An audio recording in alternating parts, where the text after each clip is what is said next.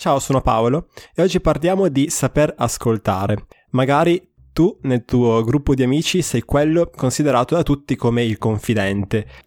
quello da cui gli altri vanno a raccontare i fatti loro, o ahimè più spesso a vomitare i loro problemi, e in tal caso ti rimando all'episodio sull'assertività. O magari sei quello circondato costantemente da ragazze, ma che per qualche strana ragione è il confidente e finisce con non uscire mai con nessuna, quello che PewDiePie avrebbe chiamato simp. E anche in tal caso ti consiglio di andare ad ascoltare l'episodio sull'assertività. Ma forse invece sei solo convinto di saper ascoltare e ciò che fai è in realtà più simile all'imporre le tue soluzioni ai problemi degli altri perché ascoltare, ascoltare davvero, è una cosa estremamente controintuitiva, che non viene in nessun modo insegnata e non viene, se non in rari casi, bene in maniera naturale, proprio perché si tratta più di un non fare che di un fare.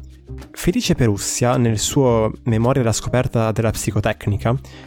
esprime in maniera molto colorata, molto immaginifica, la differenza che c'è tra psicologo e medico, non facendo riferimento a quelle che sono le vere, effettive attività di queste professioni, ma facendo riferimento a quella che è la narrativa che le regge.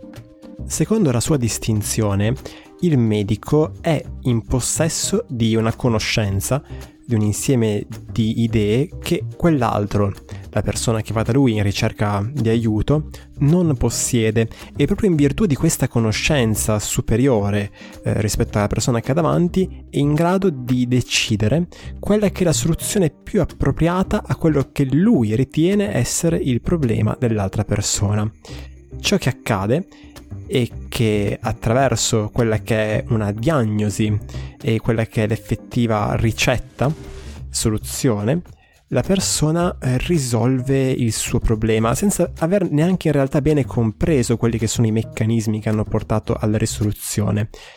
Un'immagine molto potente a cui lui fa riferimento è quella dell'operazione chirurgica avvenuta sotto anestesia, in cui tu letteralmente vieni sedato, vieni addormentato, che hai ancora il problema e ti risvegli senza che questo ci sia più. E stiamo parlando ovviamente chiaramente di immagini.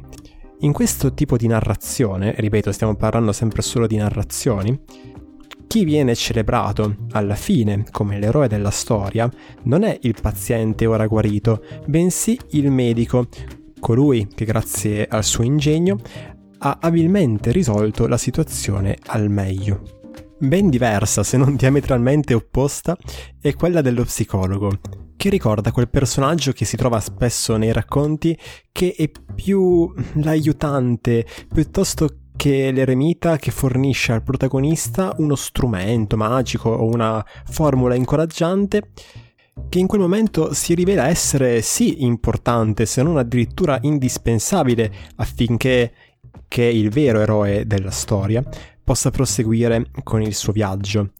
ma che di fatti poco aggiunge in realtà a quelle che sono le sue abilità e le sue capacità, ma contribuisce piuttosto a risvegliare quelle abilità che già c'erano, a rendere la persona consapevole di ciò che già poteva fare, semplicemente non lo sapeva. Al termine della storia sarà il protagonista a venire celebrato per aver portato a termine la sua impresa come eroe. E non lo psicologo, stregone aiutante, il quale se ha fatto bene il suo compito il suo lavoro, probabilmente non sarà diventato una persona importante nella vita del protagonista e quindi o verrà totalmente ignorato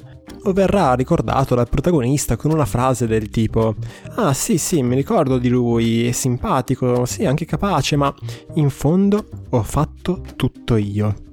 Nel Signore degli Anelli c'è un momento in cui Frodo riceve l'anello da Gandalf, che gli affida l'importante compito di andare fino, e pericoloso compito di andare fino al Monte Fato e gettarlo all'interno di questo vulcano. E Frodo, con sincera curiosità, chiede a Gandalf, ma scusa, ma perché non ci vai tu che sei un mago così saggio e potente? Domanda del tutto legittima se ci pensi. E Gandalf, se leggete il libro questo lo vedete molto bene, è tentato ad accettare la proposta di Frodo. Tentato perché questo gli permetterebbe di diventare lui l'eroe, di venire lui celebrato come colui che aveva la soluzione a tutto quanto, ma resiste e lo fa con fatica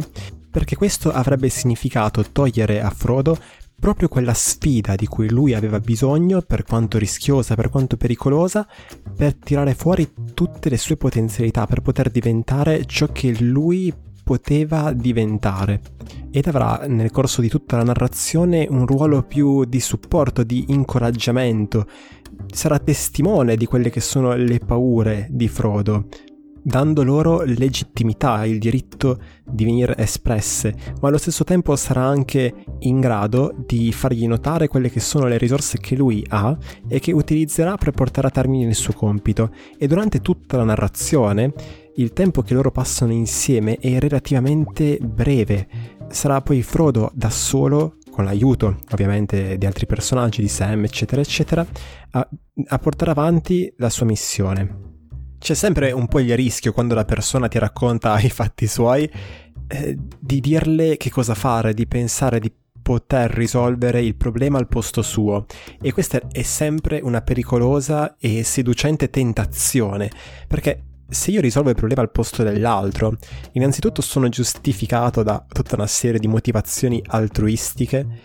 che in apparenza rendono il mio comportamento virtuoso, ma in realtà quello che sto facendo è da un lato sembrare, almeno così sembrerà a te, ma in realtà sarà probabilmente l'opposto, sembrare intelligente, sembrare quello che ha sempre la risposta pronta, il consiglio, la soluzione saggia, in genere fallendo in maniera totale. E dall'altro la tentazione è potente perché dare un consiglio, soprattutto quando la situazione dell'altra persona è in qualche maniera percepita come simile alla mia, significa avere la possibilità di vedere realizzata attraverso il comportamento di un'altra persona quella che è una mia idea, quella che è una mia ideologia, ma senza correre i rischi che avrei avuto nell'intraprendere quell'azione io in prima persona. E questa è una cosa gravissima, è una cosa dalle conseguenze nefaste, perché poco importa che tu faccia riferimento a quella che è semplicemente un'idea su cosa la persona dovrebbe fare, che ne so, eh, lasciare eh, una relazione stabile perché tu sei a favore del libertinismo, o al contrario restare in una, in una relazione disfunzionale, perché insomma lo sappiamo tutti che nessuno è perfetto e quindi insomma non importa se il tuo ragazzo o la tua ragazza ti tratta come uno zerbino, dovresti comunque stare lì nella relazione, tenere duro e coltivarle, forse un giorno chissà si evolverà in qualcosa di meraviglioso e magnifico, piuttosto che consigliare a una persona di lasciare il lavoro per diventare imprenditore di te stesso, nomade digitale, minimalista o qualunque altra etichetta ideologica ti venga in mente e poco importa anche che tu faccia riferimento a qualcosa di apparentemente più sofisticato, come potrebbero essere i tuoi anni e anni di studio in testi psicologici sul comportamento umano e su ciò che rende le persone felici, mm, che tu abbia letto Freud, Jung, Klein o chi per loro e così via non importa perché le conseguenze potrebbero essere disastrose se la persona segue i tuoi consigli e questi si rivelano essere devastanti nei loro effetti. Non sarai tu a pagarne le conseguenze, tu ne uscirai pulito, ma sarà lei ad aver buttato nel cesso la sua vita perché si è fidata di te e tu non hai saputo restare al tuo posto, non hai saputo fare quell'atto di umiltà che consiste nel dire Guarda, io di come si sta il mondo non so un cazzo. Sto cercando ancora di capirlo per me e non ho tutti gli elementi della tua situazione come ce li hai tu e quindi qualsiasi consiglio io possa darti sarebbe parziale e probabilmente peggiore della soluzione a cui tu arriveresti normalmente in maniera autonoma. E allora tu potresti dire, eh beh certo, la soluzione consiste quindi nel chiedere più informazioni, in questo modo potrò dargli il consiglio che gli serve. Ma questo non porta altro che a un'altra fantasia, a un altro delirio di onnipotenza, quella per cui tu una volta che hai tutti i dati, tac, tiri fuori la soluzione magnifica, pulita, perfetta, che risolve la vita della persona magicamente cosa che sicuramente aumenterebbe la tua autostima perché ti darebbe questo ruolo, sei un po' magico da veggente quasi, che prende la mano della persona, legge la linea dell'amore, la linea che cavolo ne so del tempo e poi dice sì, dato questo, allora quello che dovresti fare è XYZ. Ma il motivo per cui questa è poco più di una fantasia è che per quanti dettagli la persona possa mai fornirti, tu non avrai mai un quadro completo della situazione. Tra i due, quello che avrà il quadro più completo, che sarà magari imperfetto, ma sicuramente migliore di quello che mai potresti avere tu, sarà sempre l'altra persona. Quando ascolti, questo lo vedremo meglio alla fine, non stai ascoltando per capire, per comprendere, per arrivare a chissà quale risultato, perché quello, tutto quello che tu puoi capire dall'ascolto dell'altra persona che ti racconta una sua situazione è qualche cosa, semmai di te, non di quell'altro di cui continuerai sempre a ignorare dei particolari, dei dettagli. E dunque, eh, fin qua abbiamo visto due di quelli che Anna Maria Di Fabio chiama nei suoi 10.000 libri eh, stili di ascolto. Abbiamo visto quello legato al fornire una soluzione e quello legato all'investigazione, cioè a chiedere informazioni continue. Potremmo chiamarli stili di non ascolto a questo punto. Ce ne mancano due. E uno è quello consolatorio, ossia la persona che quando tu racconti una tua situazione, un tuo problema, ti mette la mano sulla spalla, ti guarda con quello sguardo di colui che capisce, ma in realtà non ha capito una mazza e ti dice andrà tutto bene. E allora sai, tu dovresti dirgli wow, grazie che me l'hai detto. Era cioè, wow, era il pezzo del puzzle che mi mancava. Adesso sono veramente una persona completa. Grazie per avermi detto che andrà tutto bene. Grazie. Adesso sì che hai risolto la situazione. E poi rimane, rimane ancora l'ultimo, che è quello valutativo, che è, per, è, quello più sgradevole forse. È la persona che quando tu magari racconti un fatto tuo particolarissimo, magari anche qualcosa di bello, no? Ed è il modo più veloce per togliere l'entusiasmo da chiunque, quindi se volete fare un dispetto a qualcuno ora sapete come fare. Allora tu racconti un fatto tuo personale che ti ha colpito e la persona ti guarda dopo magari 5 minuti ininterrotti e ti dice è normale, è sempre così. E tu vorresti solo mettergli le mani intorno al collo in quel momento. Ma insomma, abbiamo parlato per 10 minuti di cosa non è ascoltare, adesso forse è arrivato il momento di capire invece di cosa si tratta. Perché abbiamo detto, no, non si devono chiedere consigli, non si deve chiedere una mazza, non si deve consolare, allora cosa devo fare io? Qual è, qual è la mia parte? Beh, ciò che puoi fare innanzitutto è esserci, è essere presente, essere testimone di ciò che sta avvenendo nel soggettivo dell'altra persona, dare consistenza in un certo senso a quella che è la sua percezione della sua situazione attuale, dare, come dice Anna Maria Di Fabio, già citata in precedenza, eh, diritto di cittadinanza al vissuto dell'altra persona, permetterle di sentirsi legittimata a sperimentare ciò che sta esperendo, per quanto a lei possa sembrare strana o inappropriata o da persona debole o egoista. Ciò che puoi fare è ascoltare l'altra persona, ascoltare senza avere un'aspettativa di ciò che verrà detto perché non lo sai, ascoltare senza interrompere, non con l'obiettivo di arrivare a una qualche soluzione del problema, della situazione, ma piuttosto con un atteggiamento di sincera e aperta curiosità. E poi rimandare all'altra persona il fatto che questo ascolto è avvenuto. E questo si fa con una competenza che si sviluppa nel corso del tempo e che si può anche volendo riassumere in tutta una serie di azioni tecniche a cui magari dedicherò un episodio apposito del podcast eh, ma per fare un esempio, anche solo lo stare in silenzio a tre volte è sufficiente, ma esistono anche altre azioni, come il riassumere quanto detto dall'altra persona e il parafrasarlo, il ripetere certe parole particolarmente importanti e anche se tutto ciò magari ti sembrerà semplicistico, ti assicuro che nella pratica non lo è, perché non ripeterai tutto, perché non riassumerai tutto, si tratta invece di un processo sottile che consiste nel riconoscere che cosa la persona ritiene importante di ciò che ha detto, di fare una selezione in maniera attiva e di provare ad intuire, seppur in forma ipotetica, ciò che la persona sta sentendo, imparando anche ad osservare minuzie e particolarità del suo comportamento e del modo in cui si esprime. Quando vai da uno psicologo, uno dei suoi compiti, uno dei suoi compiti più importanti, è quello di descrivere ciò che sta avvenendo, di essere testimone di quelli che sono i bisogni che ti hanno spinto a compiere una certa scelta anziché un'altra, a preferire un certo lavoro, una certa relazione con una particolare persona, ma anche cose più leggere come per esempio la scelta di un film, la scelta di un libro, la scelta di un indirizzo di studi e vedere dunque quali sono i temi ricorrenti che da questo emergono, che cosa di te dice l'aver fatto tutte queste scelte.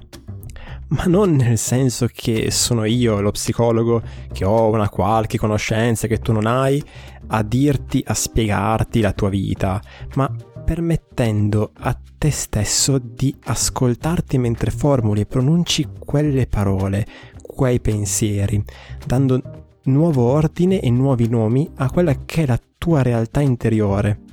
Ascolto sì, ma non per capire, perché questo presuppone che io possa comprendere quella che è la tua soluzione una volta fatto questo processo, in qualche modo fornirti il consiglio saggio che ti salverà dalla tua situazione. Quindi non per comprendere, ma per creare. Ma non sono io che creo, non io lo psicologo, ma tu che crei te stesso in maniera creativa, esprimendoti, portando fuori e quindi rendendo visibili a te innanzitutto i contenuti della tua mente, della tua personalità, di chi sei. Ciò che io posso fare è da testimone a tutto questo, dando legittimità a quanto sta accadendo, essendo io non un maestro di vita, ma un esperto di processo, di questo modo di facilitare la tua espressione e comprensione di te stesso. Posso, assieme a te, notare ciò che emerge, dandogli concretezza, mettendo dei confini intorno alle cose, a quelli che sono i tuoi contenuti, affinché tu possa costruire dei significati, delle modalità di stare al mondo più adattive e positive per te. Essere ascoltati, neanche ascoltare, è una delle esperienze più umanizzanti che esistano, è il processo stesso attraverso il quale siamo definiti dagli altri e soprattutto da noi stessi. Le relazioni più importanti della nostra vita sono quelle in cui ascoltiamo e veniamo ascoltati e nella consulenza avviene proprio questo, relativo però a una situazione specifica. Ascoltare quindi è un grande dono che possiamo fare alla persona che ci racconta un qualche cosa di suo, proprio perché parlare è il modo in cui tu dai senso alla tua realtà, al tuo mondo, a ciò che ti sta accadendo e non avere una possibilità di esprimerti significa pian piano scomparire. E quindi ascoltare, che non è più un solo ascoltare, ma abbiamo capito che è importante, non è forse molto più utile che dare consigli alle persone. Bene, questo era l'episodio di oggi, spero che ti sia piaciuto, nel caso condividilo che è ancora il modo migliore che hai per aiutarmi nel mio lavoro da psicologo prima che da podcaster. Se vuoi altre informazioni le trovi in descrizione sul mio sito paoloperez.it, noi ci sentiamo alla prossima puntata e ciao!